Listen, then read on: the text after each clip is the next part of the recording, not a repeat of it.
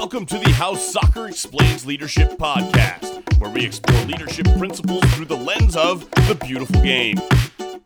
Welcome back to How Soccer Explains Leadership. We have made it through another half of another great season. And I'm I'm really excited for today because we have part 2 of how Ted Lasso explains leadership. If you didn't hear part 1 of that where Paul and I in the season 2 post-match show talked about episodes one and two. Go back and listen to that if you are a fan of Ted Lasso. If you aren't, I still think you should go back and listen to it, and you should become a t- fan of Ted Lasso because it is a great show with a lot of great lessons. But first half of this season, we had some great episodes as well. As with the last time, we aren't going to necessarily go into those, but just generally, Paul, what'd you think of the first half of season three? Once again put together a great series of interviews crossing a lot of different conversations and different just a lot of different things in there. I mean we were just talking before we jumped on here just the different things that we're able to pull out of our different guests and some of it just great conversation and just diving deeper into how people are living life and how soccer just overlaps with so many things that i think even I don't really think much about until we get into other people's lives and, and how soccer really does over, overlap. Just about everything that that we're doing at times and connecting those dots has been a lot of fun. Yeah and even with you right now how uh, soccer explains leadership in life you know with covid and and issues and you were just telling me beforehand that you had to cancel a game this saturday because the other team only had 10 players and you know it's just life happens sometimes and we just have to adjust and deal and how has that been just generally? I mean again this isn't necessarily what this episode's about but i know people are dealing with so many things with covid pivoting life changes issues.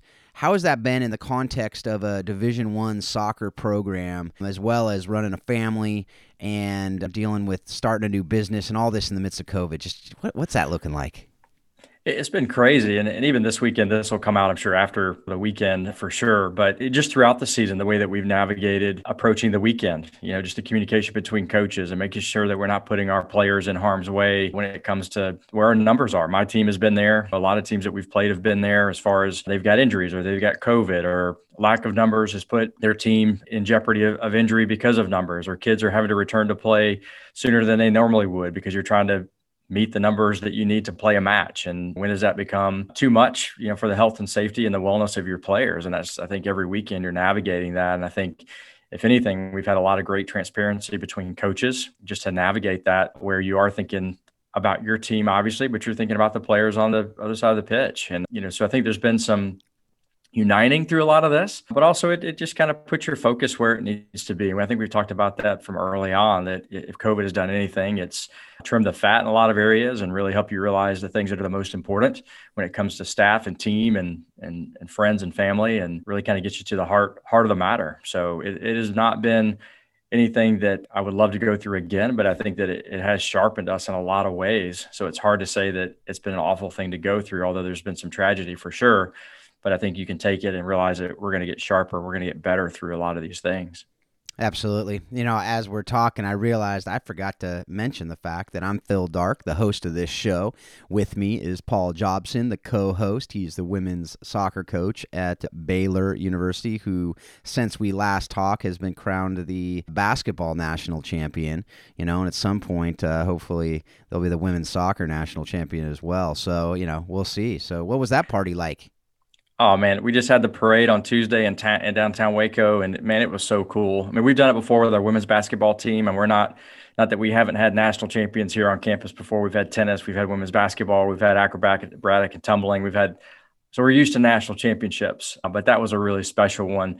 Just in the, the 18 years that Scott Drew's been here and taking that team from kind of the death penalty uh, to national champions, and and me personally knowing that staff and the people that have come through that program, just quality people. And you just couldn't be more excited for a program uh, than I am for Scott Drew and his family and you know his basketball family. Just great, great people. You know, great, great men of God, and just really a cool, cool story. So it's been a lot of been a lot of fun. So we're all enjoying the national championship this week. Yeah, no, that's that's really cool. Hopefully, a little break from the craziness of COVID too. And but you know, before we get into this Ted Lasso conversation on episodes three and four, if you haven't watched those or if you don't remember them, you might want to go back and we're going to talk about about them, you might go back and refresh your memory on them. If nothing else, good, good, good laughs. Or maybe you wait till after so you can watch these leadership lessons after the fact and kind of do your own little post-mortem on these shows but uh, for again before we get into that though i want to re- remind you that you can join this conversation at a deeper level on the facebook page that we have for how soccer explains leadership connect with us online too connect, you know connect with me on an email phil at how soccer explains leadership.com you can also go on to whether it's facebook or any of the other social media outlets and, and connect with us via comments love to talk with you about people that you think would be good guests. Maybe you'd be a great guest. Just you know, conversations more about how we can go deeper in in our leadership through this beautiful game. Also, if you have any desire to go deeper with me on disc personality stuff or other leadership principles with your clubs, with your teams, love to talk with you about that as well. So you know how to get a hold of us and go ahead and do that. You can look in the show notes if you forget or you didn't didn't get that, catch it. You can also rewind. But now we are going to jump into this fun conversation. Actually, one more thing before we get back into that. I want to do re- I do want to remind you if you haven't listened, Phil Brown he talked about how his adventure courses and the training he does in adventure sports relates to what we're talking about, relates to leadership as well. We had Glenn Crooks, who is a broadcaster. He also was the coach of Rutgers for years and years. Claim to fame, he coached Carli Lloyd. He's got a lot more claim to fame than that, but that's what he told me, so I thought I'd throw it out there. Actually, I think that's probably one of the lesser things in his career. If you look back at done some of the lot. amazing things that lot. he has done. I thought it was funny though, but it shows kind of man he is that that's what he said his claim to fame was. But uh, he's also the voice of New York City FC, part of the City Group. That was a really fun conversation. We talked to a referee. And what's cool about that, you know, again, this is multidiscipline stuff here. He wasn't even a soccer referee, field hockey, soc- a softball umpire, and basketball referee. Great conversation about angle, perspective. You know, not not compounding mistakes. Talking about respecting authority. All kinds of cool. And we talked about VAR and you know if it's up to me we scrap the thing. But uh, we talked about that. You can hear what uh, what dell thought about that in that dell jones interview. And then max rook who is the pepperdine assistant coach who also is a leadership coach some great conversation there too. So go back and listen to those. But again we're not going to go deep into those because we are talking about we'll start with episode three of ted lasso then we'll get into episode four a little bit later but the first thing I want to kick off this this episode or this this conversation with is this conversation that that Ted had in his coach's room with Roy Kent and Coach Beard. And uh, basically, what this is about is, if you remember in the show, Jamie Tartt's buddies, they were making fun of and kind of bullying Nate the Great, you know, which, you know, as we find out later in the show, you don't want to bully Nate the Great. But but they were, right? And so Roy's getting mad about it. He goes and talks to to Ted about it and and and Roy's like, "Ted, what are you going to do?" He goes, "Nothing." He's like, "What do you mean?" He says, "Well, Roy, I learned two pretty big lessons on the rough and tumble playgrounds of Brookridge Elementary School. One, if little Ronnie Fouch offers you a candy bar, you immediately say no and you get the hell out of there because there's a good chance that little son of a gun has just pooped inside of a Butterfinger wrapper. No one ever saw him do it, but a pe- couple people ate it. Number two, if the teacher tells you bully tells the bully not to pick on someone, it's just going to make it worse. So Roy said, "So you're not going to do anything?" And Ted said, "Nope." So Beard then says, "Why you winding up?" Ted says, "He's the one." If we're going to make an impact here, the first domino that needs to fall is right inside that man's heart. So that interchange I wanted to go through it first of all because I thought it was pretty funny. I didn't nail it nearly as well as Ted, but if you've seen the show, you can imagine Sudeikis saying it a lot better. It's why he makes millions of money doing comedy, and I don't. But what'd you think, Paul? Yeah, I mean, it's a great scene. Uh, I thought your rendition was fantastic, Phil. Give yourself some credit there, man. But but yeah, I, I think that when when he goes into that office, you're not sure exactly what how Ted's going to approach that. But I think he handles it beautifully because we've said this before, whether it's been on in our clubhouse conversations or on this podcast, that Ted is who he is, who he is, and he's he's doing things in the short term that are going to be help him be successful in the long run. He's not looking for short term gains because the easy thing would have been for him to run into that fire, try to put it out himself. But as he knew, if the one in authority goes and addresses that with a bully, it's probably going to make it worse. Mm-hmm. And so his ability to identify the best way to get to his team in the locker room is great. And he realizes is if that situation can kind of take care of itself inside the locker room, they're going to be able to have a lot more success within the locker room. I mean, I, I say to our players all the time, I love you guys and I'm, I'm here to help and facilitate, but you guys live, eat, breathe together. I'm kind of an outsider when it comes to the locker room. And if it can be if it can be controlled inside, the longevity of those decisions is going to be much greater than if I step into a situation. So uh, I love that from a coaching perspective and leadership perspective that there's certain things that as a leader you have to handle, but if things can be handled kind of on the inside, so to speak, that's the best way for it to, to be handled. And and it may not, it may be bumpy, right? I mean, it was bumpy. It yeah. wasn't uh, wasn't like he just walked in there and addressed it and everything was fine. But I love that scene and obviously the the humor of it made it more fun. But it's realistic, I think. Absolutely, absolutely. I mean, I I talk about it all the time, right? I mean, there's a great book too. I don't know if you've read it. It's called The Coddling of the American Mind, and it's by Jonathan Haidt. If you haven't read it, folks, fantastic book. But it goes to this this principle, right? This idea of what he talks about, and there's a few different things, but one of them was this idea of now safetyism in our world. Whereas parents, it's like, don't go to the park, kids, because you might get kidnapped, you might get hurt, you might get this, you might get that. Rather than, I don't know about you, Paul, but when I was a kid, I was just like, Mom, I'm going to ride my bike. She's like, she didn't even ask where. I just go, we're going to ride bikes, right? We went, and we didn't have cell phones. We didn't have stuff. We'd go to the park with friends. We'd get into, you know, a, a fight or we'd get in an argument. We had to deal with it, right? We had to come up with an, a solution. I mean, I, I got in fistfights with people, and that night we were hanging out, right? I didn't do that very often. Maybe once I could. Okay, I did it once, but I still did it. I can I can wear that badge, right? But uh, I wasn't. I, you know, if you've listened enough, you know I, I'm a lover, not a fighter. But let's let's just be honest but there were a few. But that's the point, right? Like we could have these arguments, we could work through them, we could deal with them rather than today where it's like they don't go to the park and he says what that leads to is you don't know how to deal with conflict. You don't know how to do time management. You don't know how to, you know, just deal with these issues that come up in life, right? Because we're getting where there's an argument, it's like, "Mom, Billy's calling me a name." And then the kid's mom goes and talks to Billy's mom, "What's going on?" And they they work it out right? And so that's kind of that point here, but also the leadership that he knows that Roy needs to be the leader of that locker room. Now, whether it's Roy or somebody else, as a coach, we know as coaches, there are those people that if we say, if they get it, the team will get it because people want to follow that guy but they got to get it first, right? You got to understand self before you can lead and before you can be that true leader of others. Have you seen that play out? I mean, you talked a little bit about that, but from that leadership perspective, from that one or maybe two or three people that if they get it, as he said, that domino that needs to fall is right inside that man's heart. Like if they get it, but they didn't necessarily get it at first. Have you ever had that? Yeah, I mean, I think even within our program, you know, we've been here 13 years, and the ebb and flow of, of players as they you know filter in and filter out your leadership changes from year to year for the most part and if, if the leadership isn't changing from year to year the people that are following change from year to year so there's a lot of turnover in in, in where where we are and so there is an ebb and flow of I don't want to say ebb and flow of commitment, but there is an ebb and flow of how things are are dictated in the locker room. You know, I mean, my my standards haven't changed as a coach. The way that I approach things hasn't really changed a whole lot as far as what our core values are as a program. But I do think that how it's communicated in the locker room changes from year to year. So you do see an ebb and flow of commitment to certain things. Like, for example, let's just take fitness standards.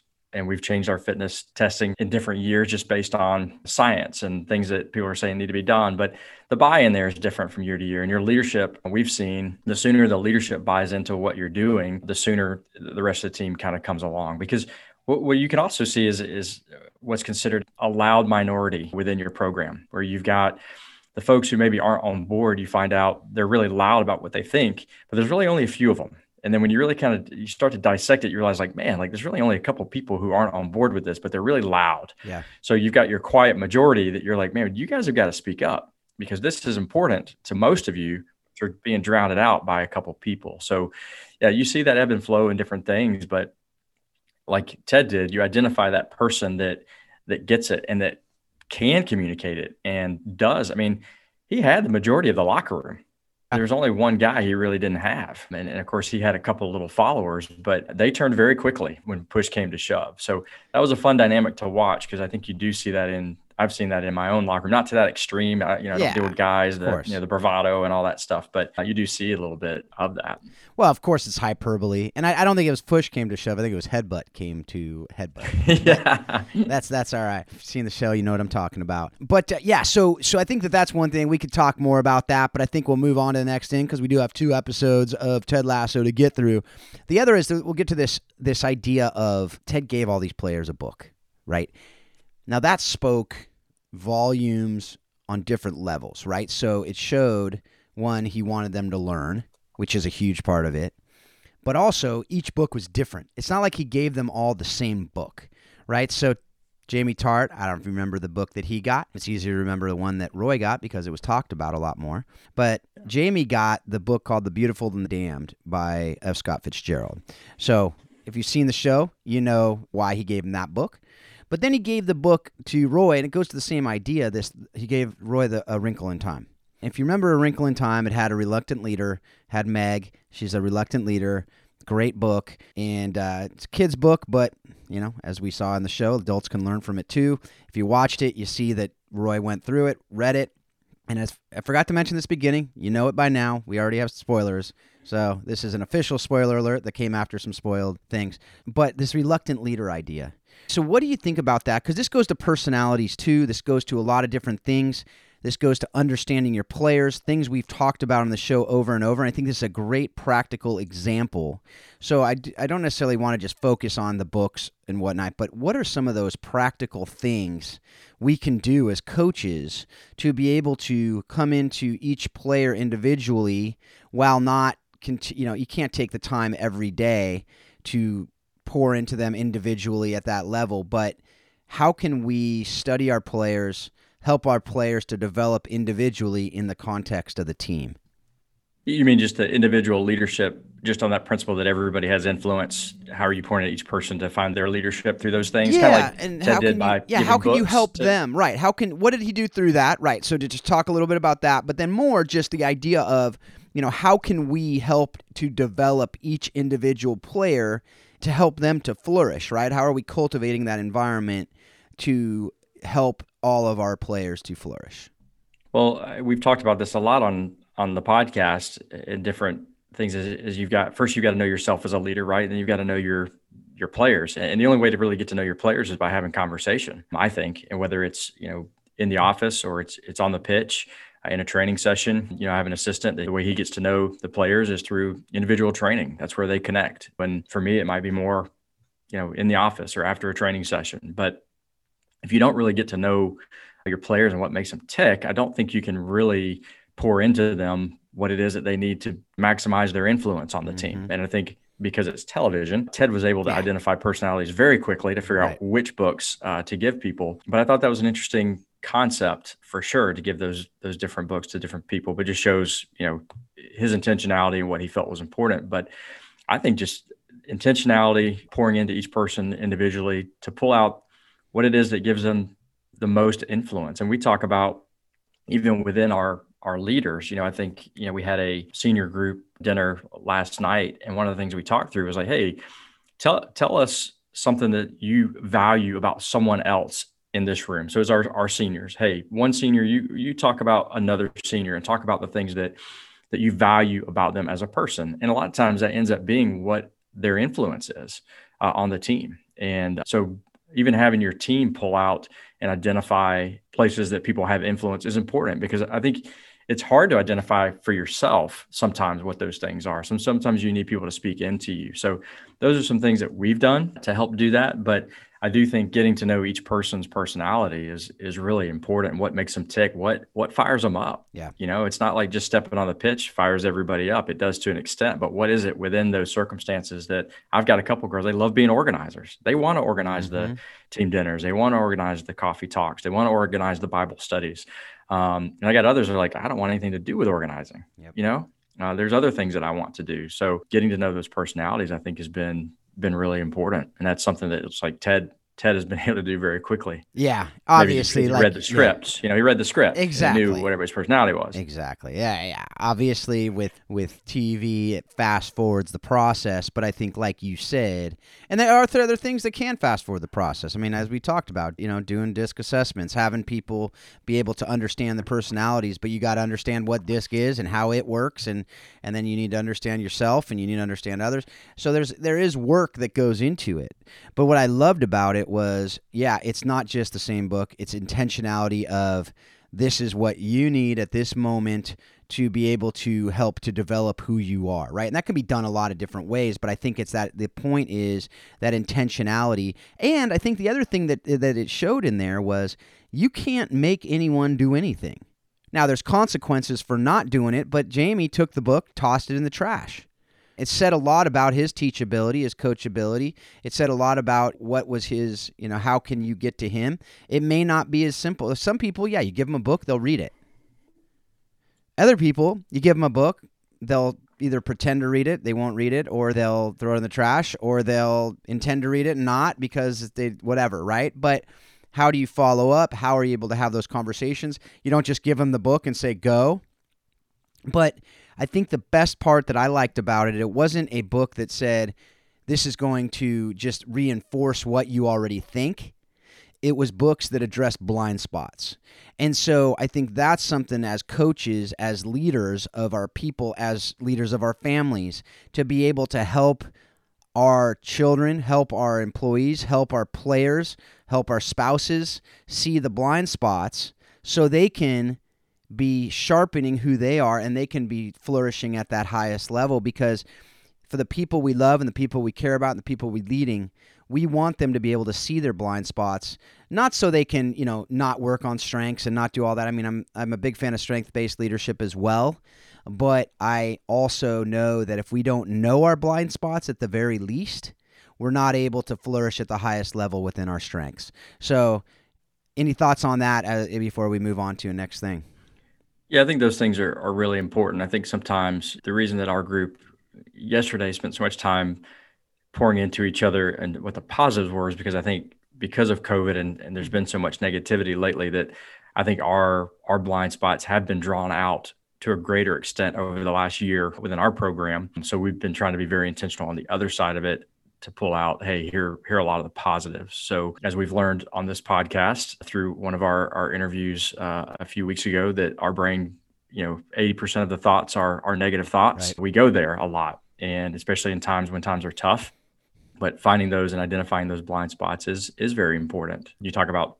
children, you know, helping them navigate those things is so important. You know, as we're, I was talking with someone earlier this morning about just with COVID and just kind of the thing that everybody's been through, how important it is that we walk our children through this because they need to know how to to think through this, how to find their blind spots through this, how to grow through this, how to be spiritually stronger through this. So the partnerships and those things are very important whether you're guiding your team, you're guiding your your business or you're guiding your family. Yeah, definitely. No, I think that that's it's so again, like you said, it partnership. I mean, it's really seeing that we are a team, and if we're truly a team, then we're going to care. We're going to love. We're going to want to be able to help them flourish. We're going to have, and we're going to trust them to challenge us to be able to be the best we can be too. It's as iron sharpens iron, one man sharpens another. Right? That that proverb has been used in so many things for good reason right? I mean, it is truth. It is something that, but it hurts. Iron sharpening iron is not a process that is easy and simple and doesn't have issues. No, it's banging together and it's actually forging that iron, that steel, that whatever it is, a sword, whatever it is. It doesn't just happen. There is friction. There are times where we need to come into that fray and be able to really pour into that and really deal with these issues. That's definitely something that, like said, I mean, if you saw in the in the episode, Roy was as he finished that book, he said a word that I'm not going to repeat on this podcast because it would go in the explicit category, but he realized it, right? And that that was a not a thing he wanted to do. It was friction. It caused that uncomfortable part as we've talked about on the show. Most of the great things in life come on just the other side of comfortable. And so he was getting out of that comfort zone and realizing, no, I need to be this next person, which turned out to be, as we look in the show, that next phase of life, he's going to need a lot of those things. So if we truly are developing human beings and not just players for a soccer team, then then that's something that should be important to us. Yeah, I think you touched on something there, Phil, that I don't want just to, to float over, but I think it's so important that no matter what the situation is, whether it's a difficult situation, mainly the difficult situations for sure, because those are the ones that stand out the most. But you know, I fully believe that God puts you in situations that it may not be something that He's teaching you for the right now, but if you don't go through it right now, you won't be what you need to be for whatever it is that's coming next. Mm-hmm. So I think through all the, the the struggles that so many people have gone through during this COVID season, I mean, God's preparing us for what's next so that we can be more resilient or whatever it is. Everybody's situation is different. Sure. But I think if we try to skip through it and get past it or cover it with something or pretend it doesn't happen or whatever, I think we miss an opportunity to grow and develop to be what God wants us to be, especially in whatever that you mentioned the next phase of life for for Roy. You know, I see that with my players. Like, hey, there's some difficult things we're going to go through here while you're in college, but you're in a safe zone to go through those things and safe area to fail. Where when you get out of here and real life hits you, you're going to be more prepared. Yeah. So I didn't want to f- just brush over what you say. I think it's so important, Phil, what you said there about, hey, it's preparing for what's next, uh, the next phase of life, whatever, whatever that thing is. Yeah, no, absolutely, absolutely. I'm glad that you you reiterated it because yeah if there's one thing we want to make sure we're talking about here it's that. It's that we are it's more than it is more than soccer. You talked about some of the different past episodes. It made me think of when i was talking with eric pfeiffer on emotional intelligence and james 1 right? 2 through 5 where it talks about consider it pure joy when you face trials of many kinds. That's not something the world teaches you that's not something that we normally say is oh yeah consider it pure joy when you're suffering when you're going through these issues when you have problems but when you can see that other side, when you have that eternal perspective, when you have a perspective that is much greater than just this game or this day or this week or this year, and we can look beyond it and go, okay, COVID happened. What, what were we able to do? How did COVID grow us? How did these lockdowns grow us? How did this common testing? How did not being able to have a, a game and dealing with that disappointment? How is that making us stronger for the future? I mean, I just complained before this call and I didn't do what I just talked about where I'm like we just found out we have to do testing for the high school this year and and it's just like man what a what a pain in the butt right which you're going Phil it's nothing come on man I've dealt with a lot worse than that but but still these are little issues blips on the radar but if we focus on them in the short term and we deal with them I mean, we, we just like focus and focus and focus, then yeah, it could tear us up. It could put us into depression. It could put us in all these things. But if we have that that view of we are getting sharpened, we are getting formed, and our character is being developed, and our integrity is being shaped and formed, our identity is being formed, then we have a whole different perspective on it. Going back to perspective, as we talked about with that the Dell Jones interview. So the next thing I want to get into is is really this idea of having a humble and learning posture. So if there's one thing Ted Lasso has, it's it's it's a humble and learning posture in the context of of soccer, in the context of these other things that he's doing. So that it comes into a few times in this episode, and, and one is during the interview with Trent Crimm. Actually, right before the interview kind of starts, but right when Trent comes up and he sees the play on the field, and he goes, "Where'd this play come from?" And if, earlier in the episode, Ted had asked Nate the Great for some advice, and, and Nate gave it to him. And so they tried this. It always cracks me up when they have the set plays like throughout the, the field, like it like we do that in soccer. But anyway, he he tried a play of Nate's, and it worked. And Trent says, "Wait a sec, you got a advice on coaching from a kit man?" And Ted said to Trent, he said, "Nate has forgotten more about this game than I'll ever know," or something like that. But it's this idea of who would go to the kit man for strategic advice.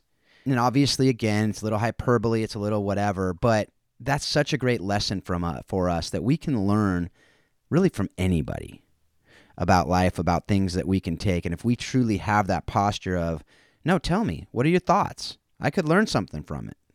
And if not, well, we're building relationships, so that's a win.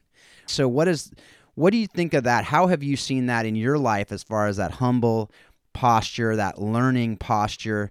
We've talked about it on the show before too, but I think it comes into play so often throughout this this show. I think in this episode it really and, and you could see how Trent was just like this makes no sense, right? This is such not the way of the, the world, especially the world of, of football. So what do you think? Yeah, and I think when you get to the end of it and Trent kind of writes a story, I mean, that's part of his story is that Mm-hmm. I don't understand it, but it's just hard not to like the guy. Right. And I think in an organization, if you can recognize that, first of all, as a leader, you can't have your eyes on all things, but if you can trust the eyes of other people that are seeing things that you're not, you're going to go a lot further. I talked a minute ago about our players. You know, I'm not, I'm not in it with them. I'm not a player. I'm not, you know, hanging out with them away from the soccer field. We're not living life together, but their eyes are important in what they see. You know, my athletic trainer, it's important, you know, what she sees, my strength coach, what she sees, our dietitian, what what he sees, my director of operations, what she sees, because we're all seeing things differently. And I think Nate the Great's perspective is fantastic because you know you'll see it when later on in the season when he gets to address the team, his perspective is spot on, Mhm. better than anything that that Ted or Beard are going to be able to say because Nate the Great has not only been in the locker room, he's kind of been a fly on the wall in Right, the locker room. right. They don't even recognize he's in there when he's you know other than if they want to pick on him, but he's walking through putting out uniforms and cleaning things, and he's hearing things that they don't think he hears. So that perspective, when there's a trust there amongst two people where he can go to Ted and, and share thoughts, Ted being humble in those situations, understanding that how important that is, is going to help him be a better leader. So I don't think you can turn your eyes and ears off to other people in your organization without maybe spiraling out of control because you really don't you can't have your pulse on on, on everything. But I'd love to hear kind of your perspective in the organizations that, that you're running, how that plays out. Yeah, I mean, honestly, it's just I know I can learn from anybody. You know, literally, I've done work all around the world, and I've talked to people in the slums of numerous countries. In fact, it was really cool yesterday, just yesterday or two days ago. I got a LinkedIn message from a friend of mine in Brazil from a trip I went on. It was a, a lawyer to back when I was a lawyer in my past life. It was a lawyer to lawyer ministry trip. I took, went down to Brazil to Sao Paulo and one of the attorneys that I had met during that trip reached out to me just out of the blue. He's like, "Hey, how you doing? Remember our trip?" And he promised me. So, Gilberto, if you're listening to this, I, I do mean it. I'm gonna I'm gonna come back down there. I'm gonna make good on that offer to go to the Santos match with you someday. So just be ready with that ticket. But that the point of that it wasn't so much with him, but there were people in the slums, people in some of the ministries that I'm learning from them things to this day from that trip in 2005. I'm still using there are other people, these kids that I'm learning from as I'm either watching them or I'm seeing them to talk about hope. I see watch watch a three or four year old or five year old. I mean, you see it regularly, but watch them enjoy life. The carefree, you know, you hear Jesus say, "Come to me with faith like a child, like a child." Right? Watch them and learn from that. Like you could, we can learn so much from that about not letting the little things bother us. But at some point, you know, you hear about that. You, you do studies with kindergartners, and they say, How many uses of a paperclip are there? And they have like 5,000 uses of a paperclip. Then you ask a high school senior how many uses of a paperclip, and they come up with like three.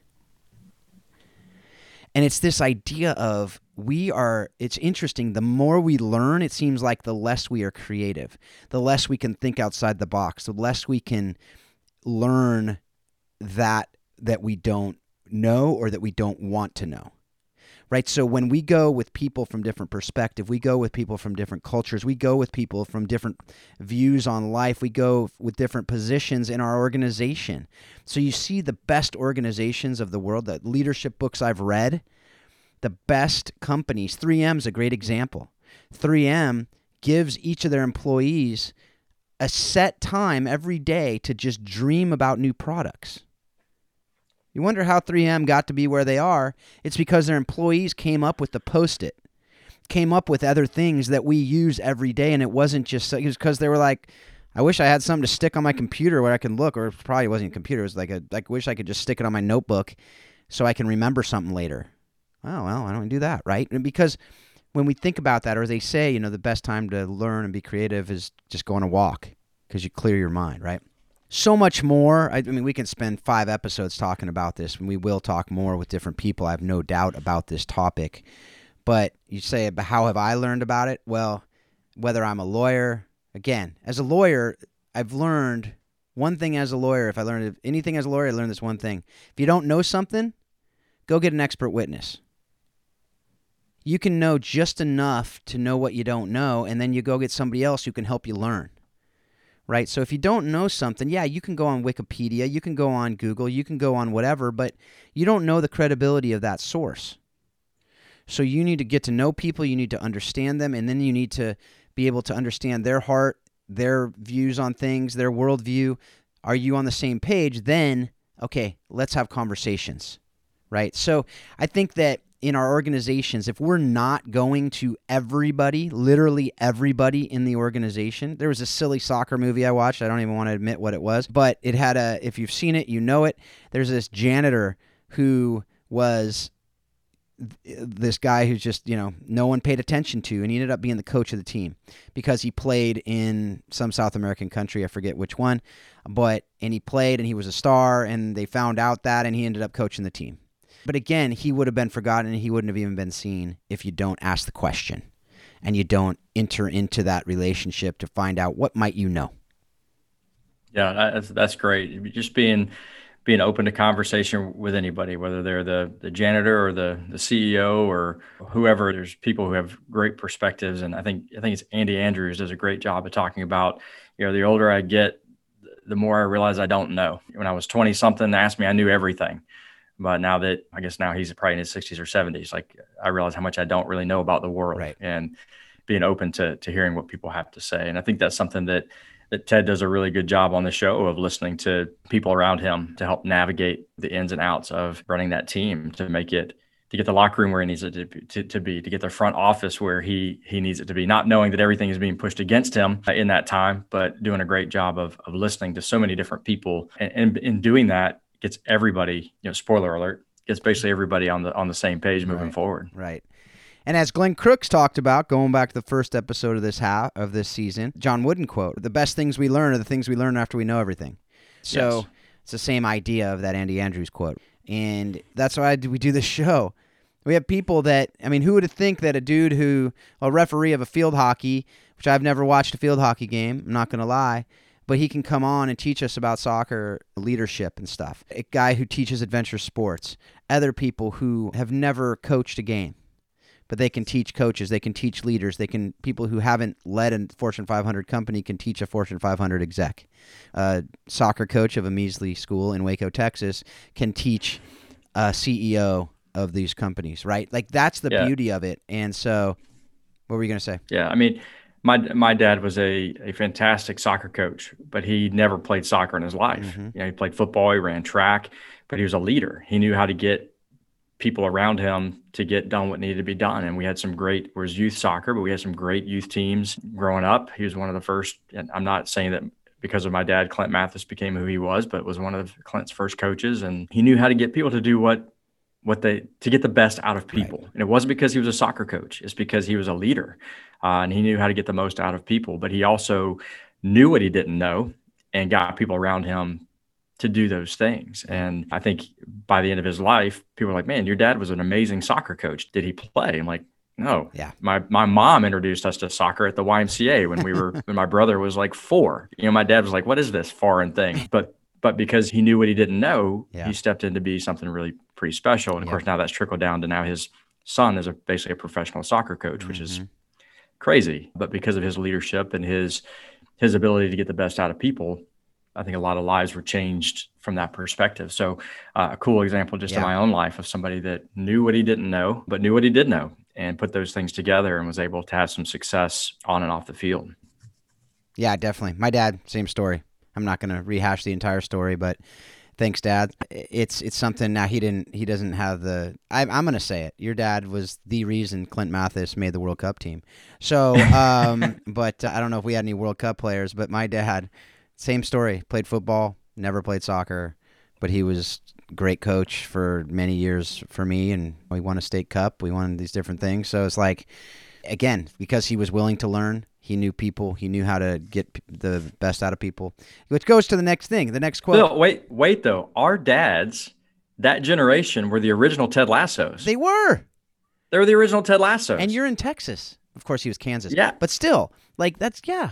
You're right. But if you think about it, that Absolutely. generation was a generation of people of that were like, "Hey, I don't know anything about this sport, Yep. but I see the benefits of it, they took you know and, and have changed the next generation of soccer in our country really. Yeah. It, but if you take that it's like that they were the original ted lassos you know? So thanks to our forefathers. Well they they should get royalties on the show. I don't know. i'm good with that. I, I think i think we need to work on that. So that goes really i mean what a great segue. That wasn't even ten, we just this just happens folks. Like you, you think we we script this thing but the next quote uh, the next thing is when Trent basically talked to, to uh, Ted about, he goes, Hey, did I hear right when I heard you guys had a party for uh, a player after you guys lost to Crystal Palace? And Ted says, Yeah, I've never concerned myself much with wins and losses. And then later in the in the episode, Ted said to him, he said, Success isn't about wins and losses. It's about helping these young men be the best versions of themselves on and off the field. And we talk about this all the time. We don't need to belabor the point. But I just want to see if you have anything else to say on that point before we talk about. And then I just, you know, yes, talk about that.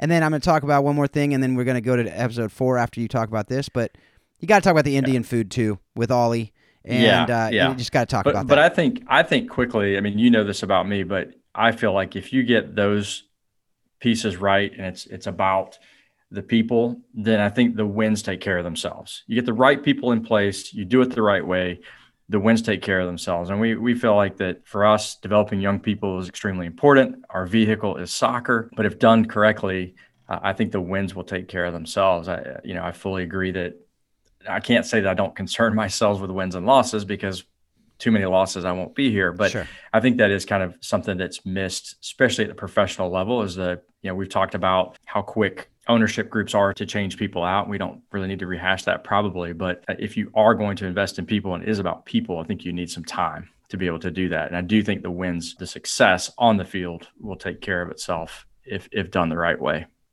I agree. And I, have said that many times that I, I do think that's kind of the dirty little secret of coaching. In my in my opinion, is if you focus on the people and developing human beings, yeah, you need the talent, of course, but at some level of talent, I think that the coaches that don't focus on the people will lose eventually. We've used Mourinho as an example of that. Look at Tottenham right now. I mean, it's it's the same thing over and over. And then I, I don't know his style. I don't know how he does it.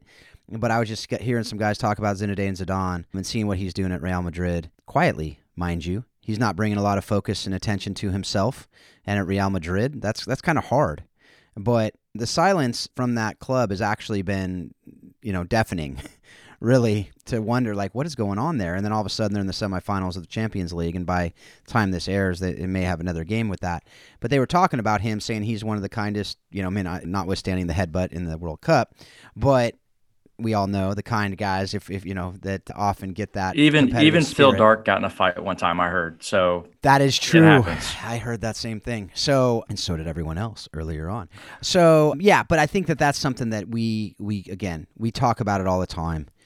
If it's not that's why this show exists. If it's not about helping the young men and women that are in our lives seeing it as a privilege seeing it as something that we get to train them up to be the best versions of themselves. And it's not solely landing on us, but if we're having this much time with men and women, young girls and boys, where it's two, three nights a week and and Saturdays and Sundays potentially, and just time with them, that's more time than some parents get with the kids during the week.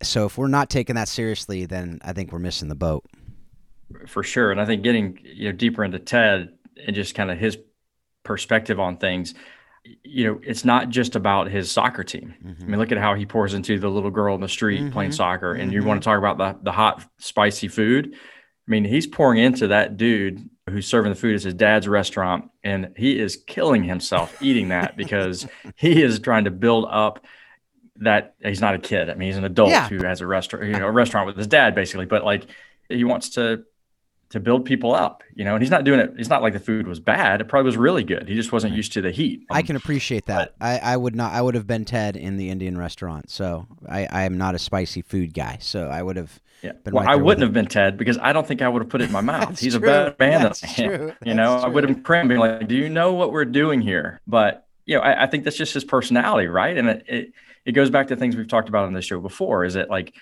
you got to know who you are. You are who you are, no matter what the circumstances are. He's the same guy in the restaurant with Trent Crimm as he is in the locker room with with Beard and and and Roy and Jamie. Yeah, and for, I mean, that should be encouraging to all of us to again know who you are, to thine own self be true. But you need to know thine own self before you can be true to thine own self.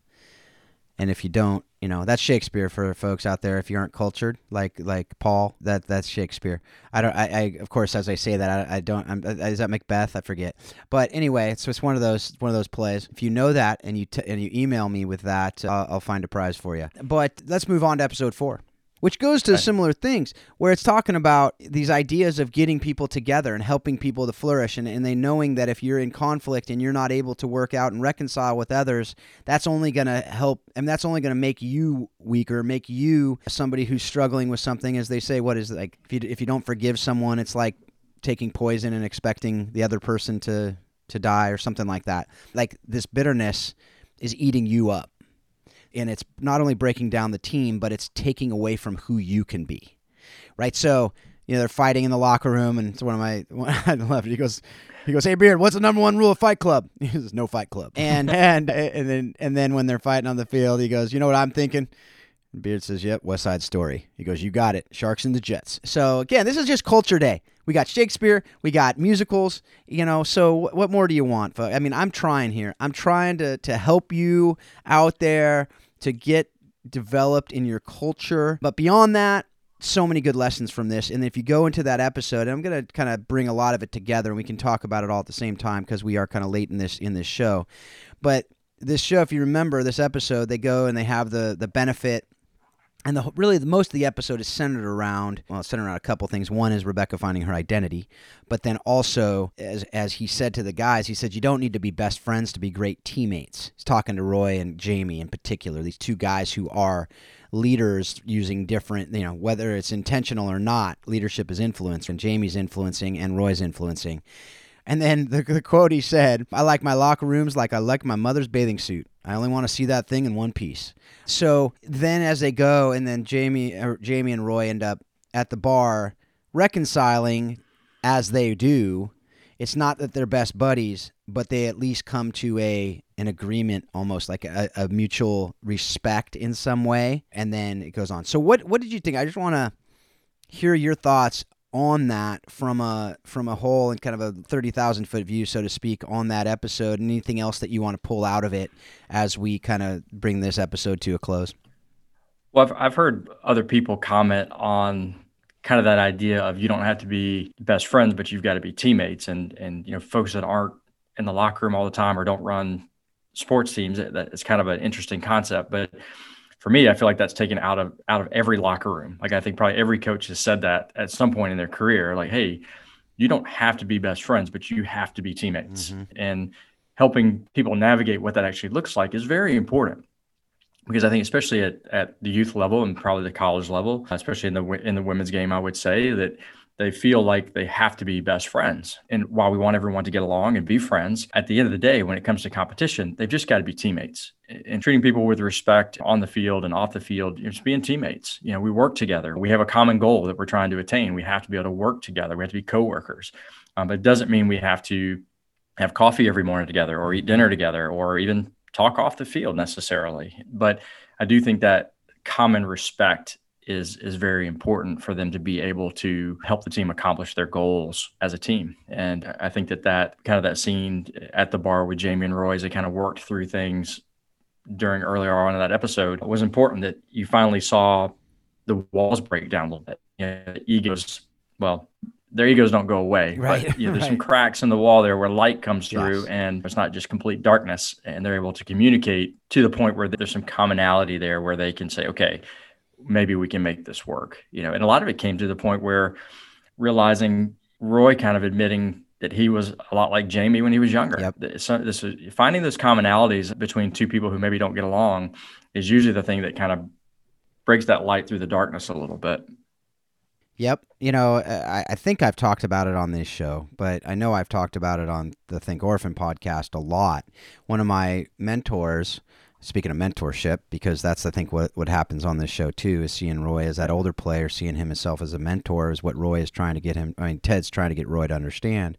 But one of my mentors said to me, I was talking with him, and he does mediation in the Middle East, and I said to him, I said, how in the world? You know, you're talking about Sunni versus Shia Muslim. Like, you're talking about Palestine's Jews. You're talking about, like, people that literally hate each other.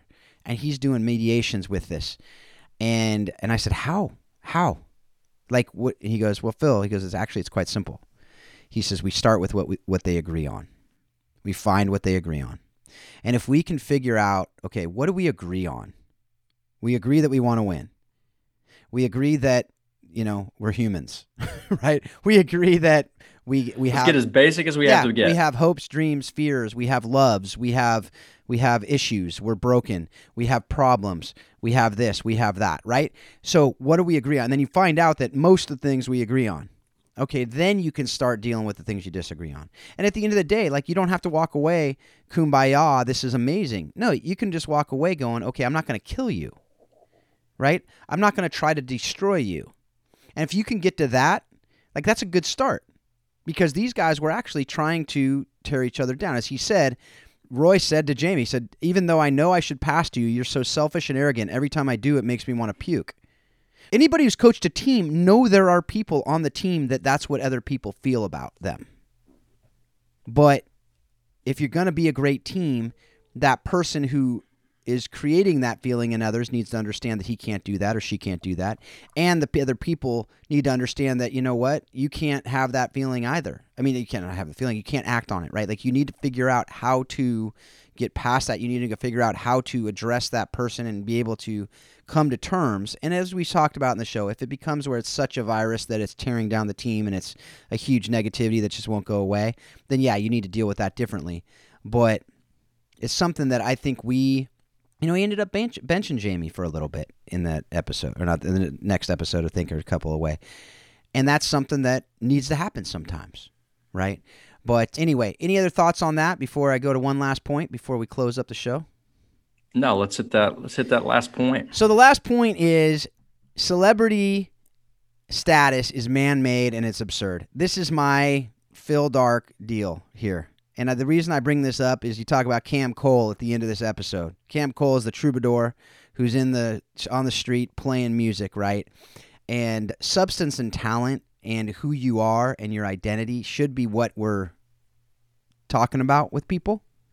Who you are, what you're made of, you know, what is your identity. But instead we focus on name, whatever, you know, you look at American Idol, these are kids who are made fun of in classes and are hardly seen. They're like invisible kids on their campuses in high school, and then they go and go on American Idol, and then all of a sudden they come back and everyone wants to just touch them. I, as I talked with my kids early on, I'm like, "Isn't that ridiculous?" And they're like, "Yeah." And I said, "They go, are you famous, Dad?" And I said, "Well, in certain subcultures of this world, I'm known. Now it's not like that, but people have asked for my autograph. So, and I, am like, that's kind of ridiculous, huh? And they go, yeah, yeah, that is, Dad. That's ridiculous, right? And it is right? Because my name's on a book, or because I do a podcast, or because whatever, you sing well, or you kick a ball well, or you throw a ball well, or whatever, then you're put on this pedestal. Now, I'm not saying you don't have people you look up to and you don't have role models, whatever.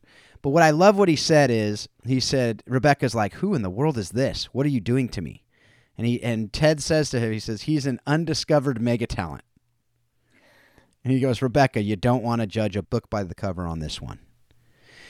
And I think that's something for us to, again, going back to that humility, going back to that humble posture, going back to that learning posture, to be able to say, don't judge a book by its cover, to be able to say, who are you? Enter in, whether it's a homeless person on the street or whether it's the CEO. Enter in and get past that facade, get past that that look. Because if you look at Cam Cole, you're like, he probably smelled. He probably was, you know, he had like dreads. He had this one man band thing. He looked like whatever but he starts playing and you're like, all right, this guy can do something here. And I imagine, you know, that's the case on the, on the soccer field too. You can see a kid without shoes coming onto the field. What the heck? Well, it could be Pele, right? And and beyond that. So, wh- what do you think of that, and how have you seen that play out? Yeah, I mean, you, you mentioned Pele. I mean, if you watch that the movie, one of the Pele movies, that's kind of the way he's kind of played out there. Is that he's you know obviously they're the poor kids from Brazil trying to play the kids that have money, yeah. uh, without shoes, and they fake they steal some shoes or Right. buy some Yeah, they shoes, whatever. They're too big, Yeah. and they've got them on. Yeah. different show, but but yeah, judge a book by its cover. Then they watch him play, and like, man, this this kid's got it. Yep. You know. But yeah, that I I don't want to get into names of it, but there there are players even in the professional ranks of soccer that if they just walk out onto the field and I did not know who they were, I would look at them and go, no way. Yeah. That person has got what it takes to play professionally. But watching them play and seeing their talent and their ability, is like, man, I, I totally would have missed the boat on that. And I think that's Mhm. part of our job is evaluating talent. You have to break through some of those walls sometimes when you walk out to a field and, and maybe somebody doesn't look the part necessarily, you know, or someone calls you about a player and they're not on the team. So just being open minded to those things. But I think even through through leadership, we talked earlier about getting to know what people's strengths are, what their influence can be. Don't count people out. Because I've, I've seen many players just who've come through my program that you know you're trying to figure out what is it that their what is their influence going to be? And at one point when it hits you're like man how did i not see that? That is just they are amazing piece of what we're doing here. And but i do like your point about just the celebrity piece in, in our world. And and i think is in some of our talks we've had on clubhouse just the differences between how football players or professional players and celebrities taken in europe as it is to the us some of those conversations have Yeah. been very interesting how you know our celebrities have bodyguards our professional players have bodyguards and they they have hidden meetings that aren't known in public because they can't be they don't want to be disturbed by fandom basically Right. and in in europe maybe changing a little bit but for the most part kind of like in ted lasso he's sitting in the he's sitting in the pub you know Mhm. drinking with the with the community things like that i think we are doing ourselves a disservice by idolizing people the way that we are the youtube uh, you know there's there's some crazy stat i don't know the number but some crazy stat of young people that are aspiring to be youtubers now like that that is their goal Oh, is yeah. they, they no longer do we want to be firemen and policemen we want to be YouTubers. even in my own household my kids want to start a youtube Yep. channel i'm like okay let's talk through that a little bit you know so i think it's something definitely to, to step on here and you see it you know name im- image and likeness is taking over the college industry and i can't really talk a lot about that but what is that going to do for amateur athletics which is college athletics and the celebrity that's being put into a lot of that Yeah, my daughter had the dream after her. I'm not going to say what year, but uh, to be the the new TikTok star. So that was that was one summer in our home. That was fun to navigate. But but it, it- exactly to your point, and I think that that is something that we have set up. It's what we've done. It's it's what our culture, what whether it's social media, other things. You know, now you can just literally. I mean, heck, we're on it. We're on podcast, so we can do this podcast and you can do a blog you can do whatever you can create yourself and paint yourself as the quote unquote expert in something with literally no degree no experience no anything but if you get enough followers then you are a quote unquote influencer which you know what do we say leadership is influence so then you see yourself as a leader when the fact is you know you're just you're just spouting off stuff right and and if you get enough followers then people say oh they must know what they're talking about because they have 20,000 followers or 2 million followers or whatever followers. So again, form over substance is a dangerous thing in a lot of things in life. And if you don't know what I'm talking about that there, then you know hopefully we'll get into that later on, but it's the idea of, you know, this judge a book by its cover, right? Like you don't get in to see what the substance is. We see it in a lot of things that we do, and I just want to really encourage you guys out there to really focus on substance. As you said, you talked about in recruiting, and that's in jobs as well. Don't just look and go, oh, they were number one in their class, therefore they're a great candidate.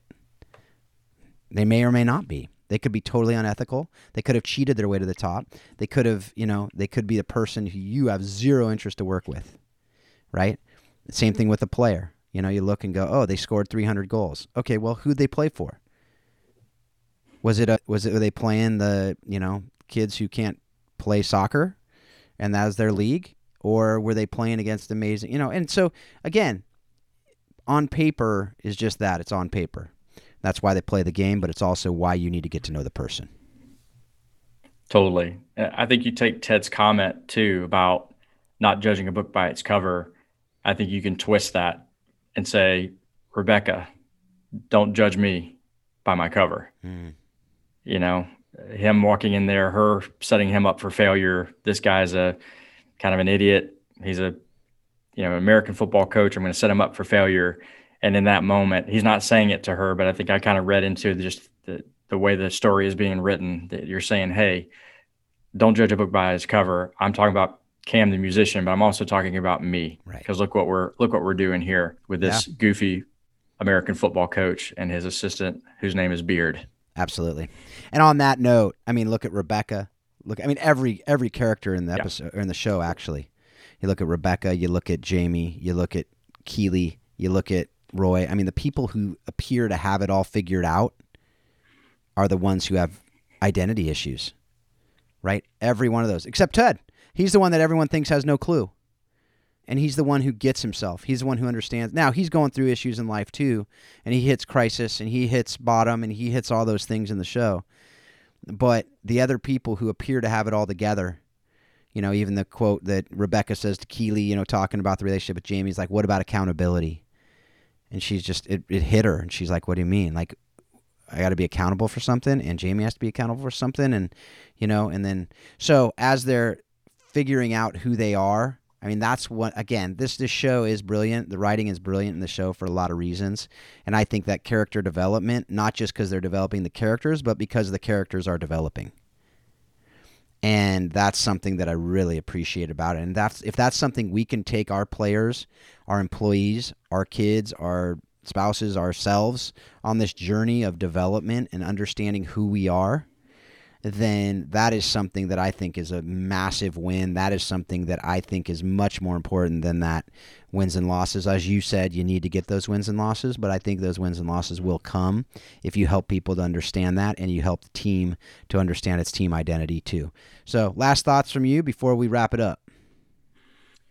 Well, you talk about hopefully the wins and losses come. I hope hopefully more wins than losses, yeah. but the losses will come along with that. That's part of part of it. But no, I think just uh, fun conversation today. Just just talking through Ted Lasso and just just you said early on in the show, if you're not a not a fan of Ted La- Ted Lasso, I think if you're not a fa- fan of Ted Lasso, you've probably not seen the show. Mm-hmm.